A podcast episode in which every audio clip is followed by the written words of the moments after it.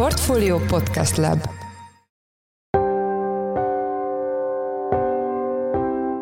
Mindenkit üdvözlünk, ez a Portfolio Checklist július 13-án csütörtökön. A mai műsor első részében a Dunaferrel foglalkozunk, a hányattatott sorsú, több ezer embert foglalkoztató, a történelmi múltja miatt ikonikusnak mondható magyar vállalat sorsa ugyanis úgy néz ki, hogy végre rendeződhet talán az utolsó utáni pillanatban érkezett meg egy olyan szénszállítmány, ami életmentőnek bizonyult, ugyanis egy olyan technológiáról, egy 70 éves technológiáról, szovjet alapokra épülő technológiáról beszélünk, amit nem lehet leállítani. Hogyha leállítod, akkor újraindítani nagyon nehéz, vagy körülbelül lehetetlen is. A témáról Csiki Gergelyt, a portfólió makrogazdasági elemzőjét, lapigazgatóját kérdezzük. A műsor második részében az Apple-lel foglalkozunk. A technológiai cég ugyanis nem csak kategóriateremtő vagy kategóriákat tökéletesítő termékei termékeivel, hanem ügyes pénzügyi döntésekkel is hihetetlen mértékű részvényesi értéket teremtett az elmúlt tíz évben. Az amerikai vállalat működésének ezen aspektusával kapcsolatban vendégünk lesz Jónap Rihárd, a Concord elemzője, akit arról is megkérdezünk, hogy a jelenlegi történelmi összehasonlításban extrém magas értékeltség mellett miért tűnik még mindig vonzó befektetésnek a cég rengeteg részvényes számára.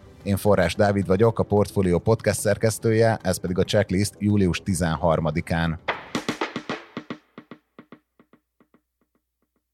Az elmúlt hét egyik legfontosabb magyar vállalati híre volt, hogy stabilizálódhatott a Dunafer helyzete. A témával kapcsolatban itt van velünk Csiki Gergely, a portfólió makro elemzője, lapigazgatója. Szia, üdvözöllek a műsorban. Szia, én is üdvözlöm a hallgatókat. Szerintem kezdjük ott, hogy te leginkább költségvetési folyamatokkal, a makrogazdaság egyéb vetületeivel, illetve egészségügyel szoktál foglalkozni a lapnál.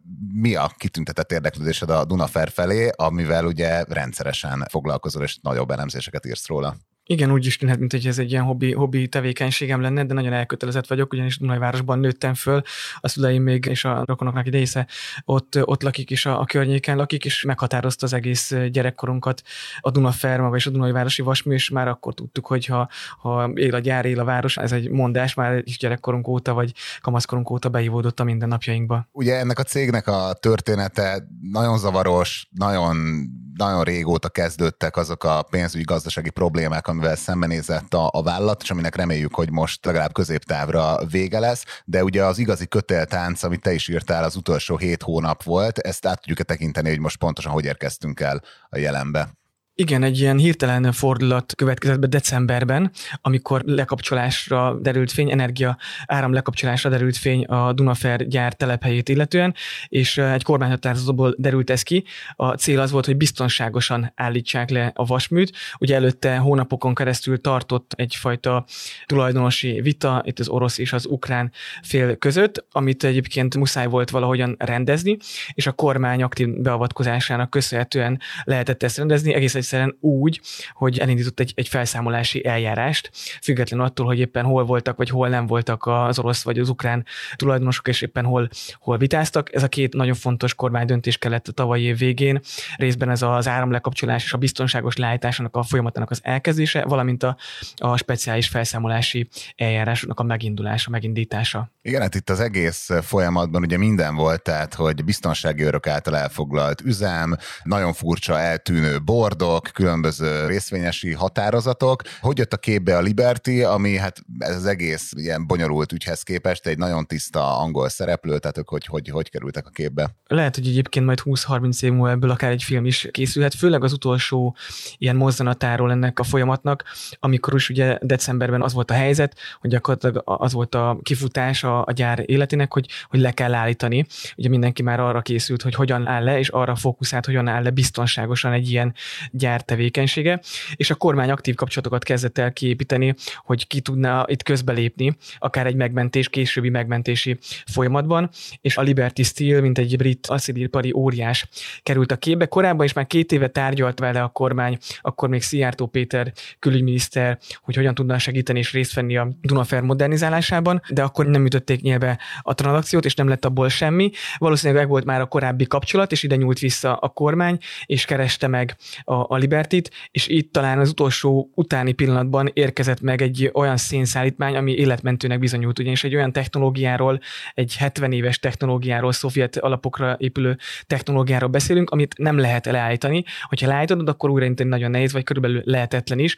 ezért folyamatosan működtetni kell a céget, ha életben akarod tartani, vagy az a célod, hogy hosszú távon is működjön ez a több ezer munkásnak munkátadó cég, és ezért megérkezett az a utolsó pillanatban a szén, valamelyik, nem is tudom, európai szénbányából, Lengyelországból talán. Ennek a, a, a megérkezése is nagyon érdekes volt, belső információink szerint többen akadályozták már a szénnek a megérkezését és a vasúti kocsiknak a beérkezését, de a lényeg a lényeg, hogy ez utolsó pillanatban ez tavaly decemberben megérkezett. A másik oldalról pedig a Libertynek azért is ez az első ilyen nagyon fontos mozzanata, amikor belépett ebbe a folyamatba, a másik pedig, hogy középtávon is segítette a Dunafer működtetését egyfajta bérgyártásban. A felszámolás alatt lévő cég és a cégnek az eszközein egy bérgyártás valósult meg a Libertynek az alapanyag beszállításának köszönhetően. Itt a beszállítása nincs meg az alapanyagok részéről, akkor gyakorlatilag a cég is leúszhatta volna a rolót. Ez egyébként mekkora ez a cég, hogy tudnánk kontextusba helyezni, mert mint a Libertit, és milyen előnyei lehetnek annak, hogyha a Dunafer ebbe a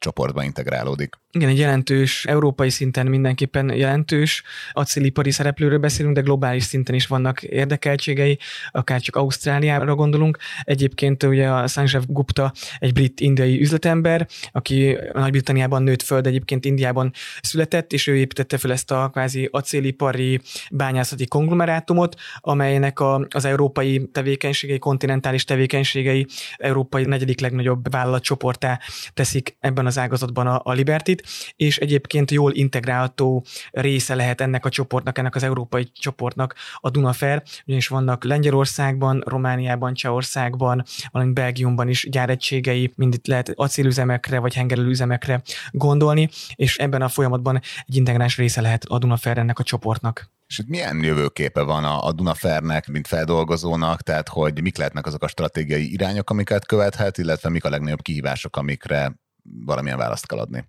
Ugye áprilisban, amikor kiírta a felszámoló az értékesítési eljárást, és beadhatták a pályázó vevők, hogy meg akarják venni a Dunafer Dunai vasművet, akkor már kiderült, hogy jelentős terheket is vállalnia kell majd a nyakába ennek a potenciális vevőnek, ugyanis lejáróban vannak a környezetvédelmi engedélyek, ugye ez egy alapvetően rendesen környezetszennyező technológiáról beszélünk, valamint ugye a meglévő széndiokszid kvótaval kapcsolatos költségek is terhelték, vagy terhelik majd esetlegesen az új tulajdonost, tehát már akkor látszott, hogy jelentős költséget és beruházásokat kell magára vállalnia a cégnek, és ez meg is valósult most ugye 15 milliárd forintos, 16 milliárd forintos vételárról beszélünk, amit a felszámoló közé tett, nem tűnik egy jelentős vételának, de ha mellé tesszük azt, hogy milyen adósság, meg potenciális beruházási igény jelentkezik majd a majd Dunajvárosban, akkor ez talán érthető ez a vételár. Ami mindenképp hosszú távon menekülő út, és az a kiírásban is már szerepelt, egy ilyen zöld acél stratégia átállás, ami a Liberty Steel hangsúlyosan megjelenik, tevékenységben is, meg kommunikációban is, több gyárában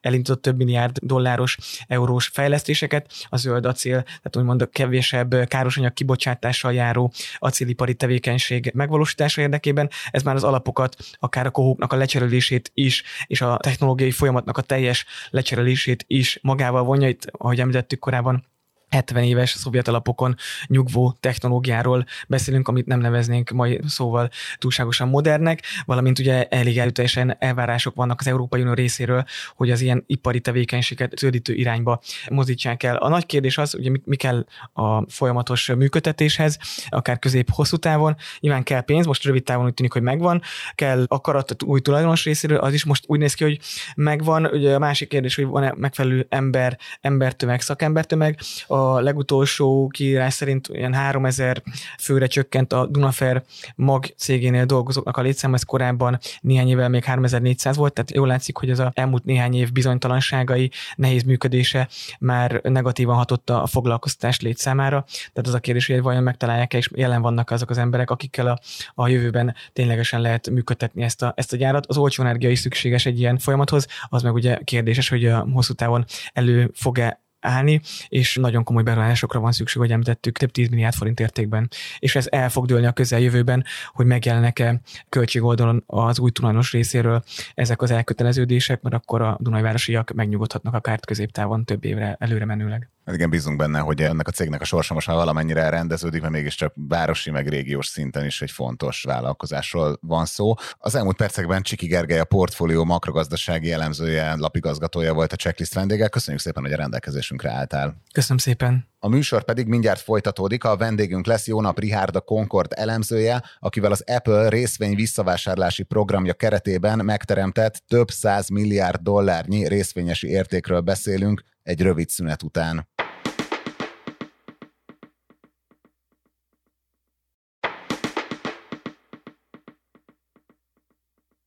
Az Apple-ről leginkább kategória alkotó vagy kategória tökéletesítő technológiai cégként szoktunk gondolkodni, de a vállalat az elmúlt egy évtizedben a pénzügyi irányítás szempontjából is brutális részvényesi értéket teremtett. Egyebek mellett erről írt a portfólió megjelent elemzésében Jónap Riárda Concord elemzője, aki itt van velünk telefonon. Szia, üdvözöllek a műsorban. Szia, szervusztok, szép napot! Kezdjük ott, mielőtt rátérnénk a konkrét cikkedre, hogy milyen dilemmával néz szembe egy cég, amikor úgy sül el egy terméke, mint az Apple-nek 2007-ben az iPhone.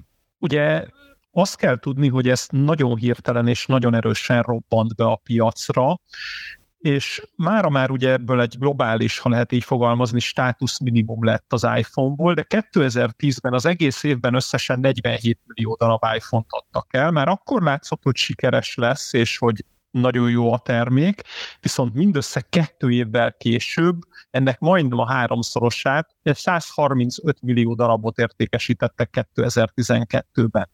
És ez gyakorlatilag az Apple-nek a cashflow-ját néhány év alatt drámai mértékben megemelte, és ez a drámai emelkedés gyakorlatilag a készpénzállományát is elkezdte megnövelni a cégnek, ami 2007 második negyedévének a végén, ez volt ugye az első iPhone piacra az időpontja, 15 milliárd dollár volt, és ez gyakorlatilag 120 milliárd dollár fölé ment 2012 végére.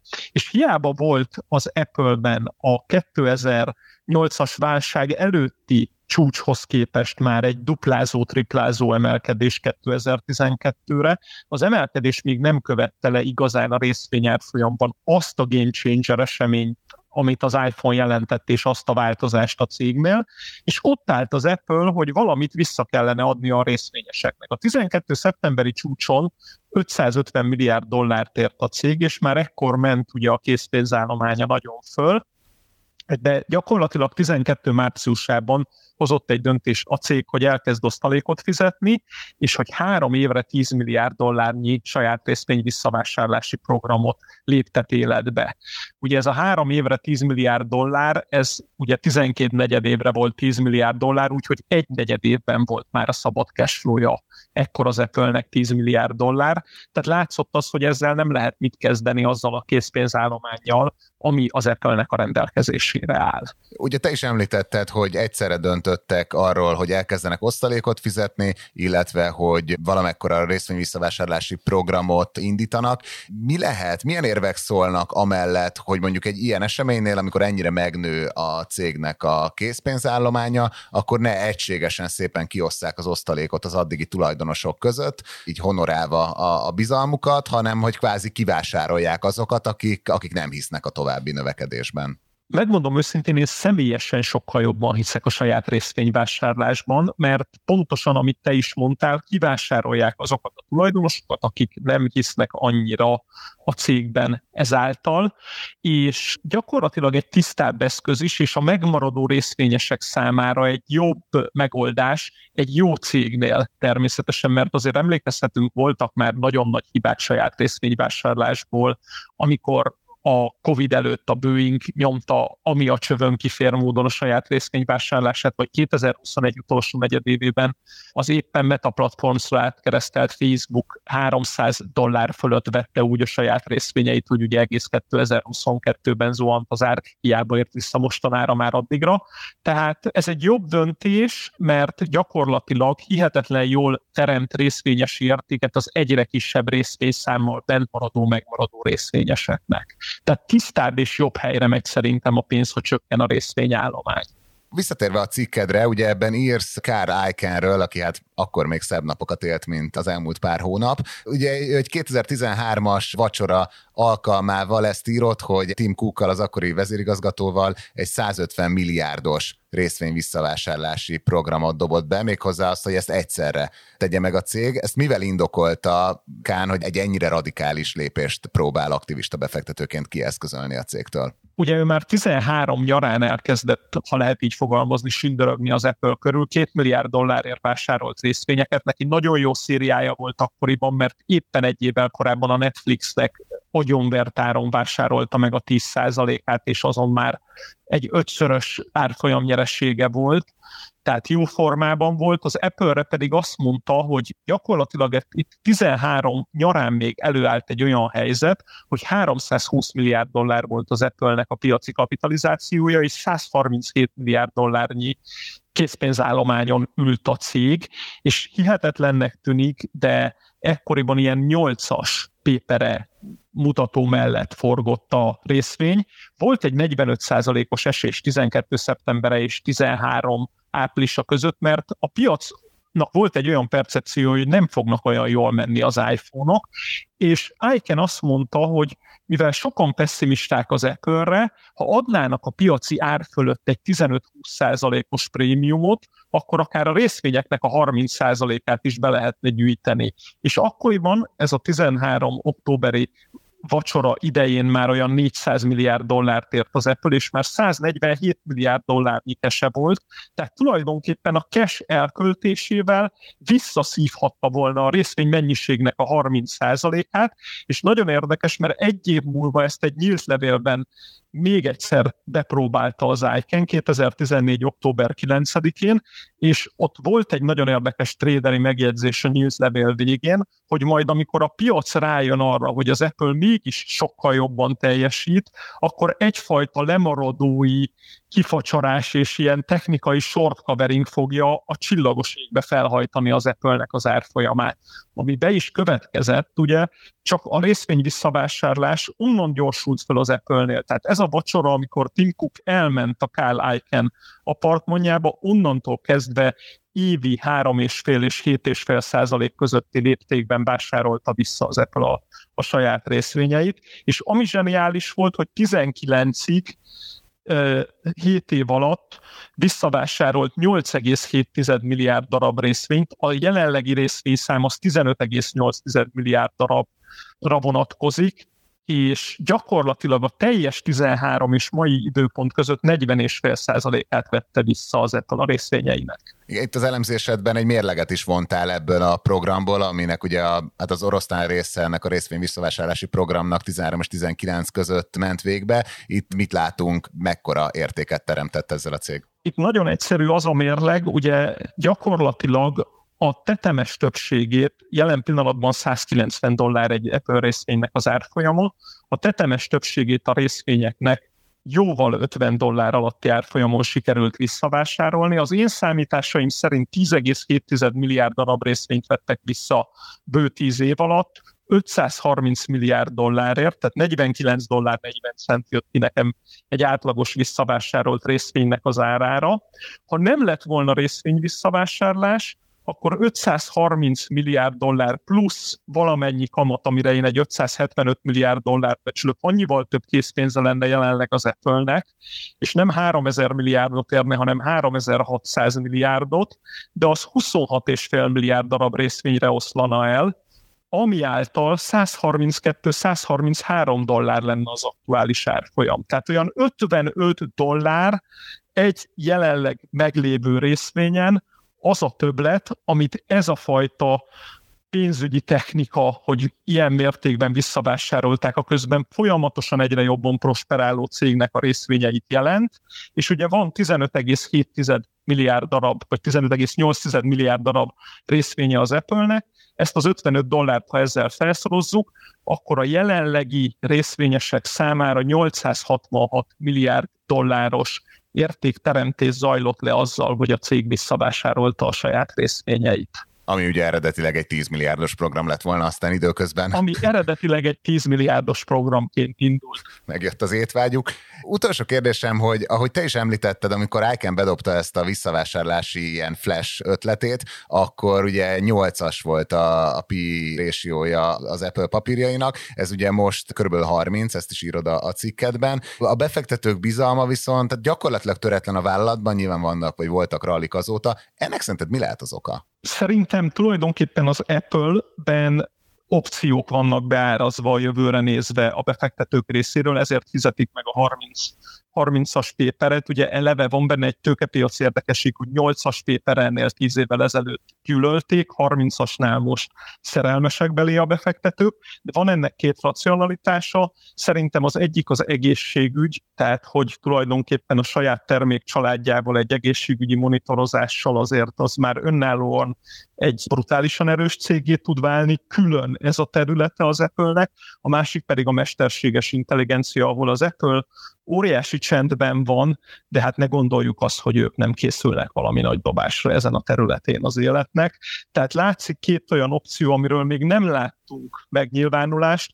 Láttunk már megnyilvánulást a kiterjesztett és virtuális valóságokról, tehát az Apple olyan opciókkal bír a jövőre nézve, amik biztos, hogy valamikor be fognak következni, és ez ad jelen pillanatban egy extra prémiumot a vállalat számára. Igen, hát a fogyasztói bizalomról pedig az is sok mindent elmond, hogy mi ugye látjuk az adatainkból, hogy a checklistet is több mint a fele a hallgatóknak Apple készülékről hallgatja. Nagyon szépen köszönjük az elemzésedet, természetesen magát a cikket, azt linkeljük az epizódjegyzetekbe. Az elmúlt percekben Jónap Rihárd, a Concord elemzője volt a checklist vendége. Köszönjük szépen, hogy a rendelkezésünkre álltál. Én is köszönöm szépen.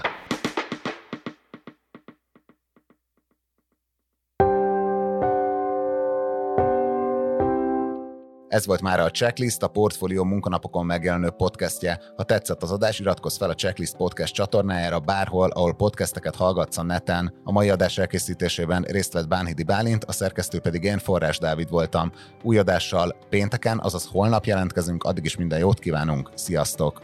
thank you